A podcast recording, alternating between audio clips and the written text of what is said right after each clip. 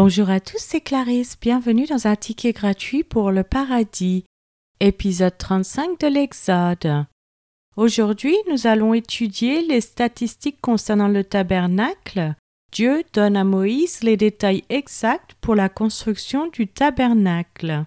Commençons par la lecture d'un passage de la Bible. Exode chapitre 36. Betsaléel, Oholiab et tous les hommes habiles en qui l'Éternel avait mis de la sagesse et de l'intelligence pour savoir et pour faire, exécutèrent les ouvrages destinés au service du sanctuaire selon tout ce que l'Éternel avait ordonné. Moïse appela Betsalel, Oholiab et tous les hommes habiles dans l'esprit, desquels l'Éternel avait mis de l'intelligence, tous ceux dont le cœur était disposé à s'appliquer à l'œuvre pour l'exécuter.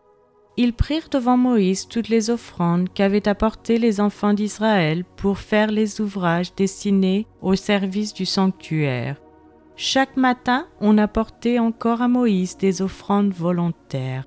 Alors tous les hommes habiles, occupés à tous les travaux du sanctuaire, quittèrent chacun l'ouvrage qu'ils faisaient et vinrent dire à Moïse le peuple apporte beaucoup plus qu'il ne faut pour exécuter les ouvrages que l'Éternel a ordonné de faire.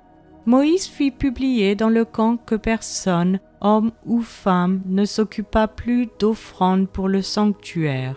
On empêcha ainsi le peuple d'en apporter. Les objets préparés suffisaient et au-delà pour tous les ouvrages à faire.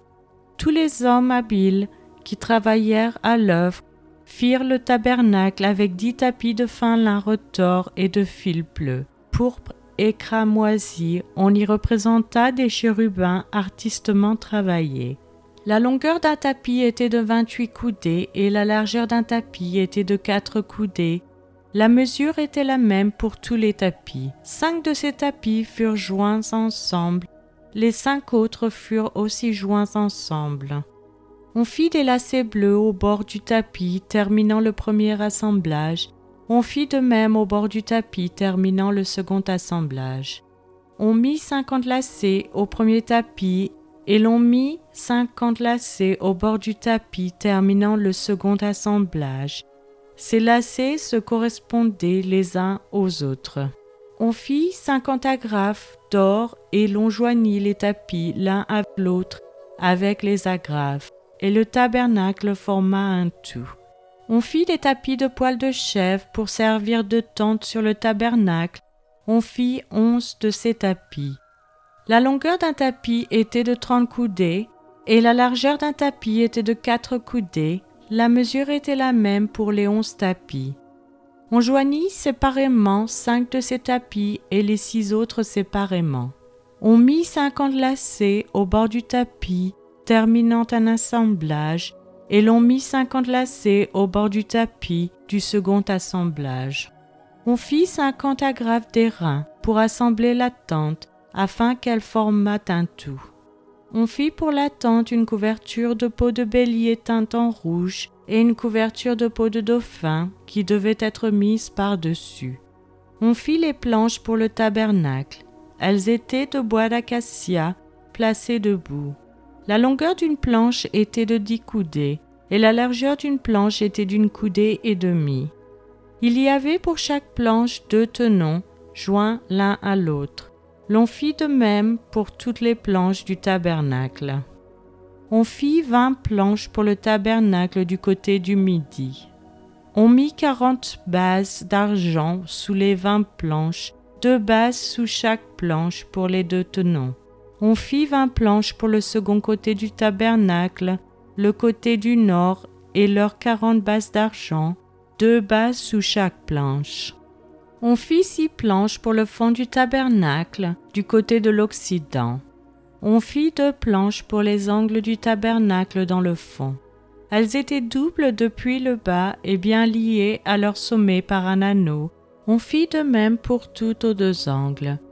Il y avait ainsi huit planches avec leurs bases d'argent, soit seize bases, deux bases sous chaque planche.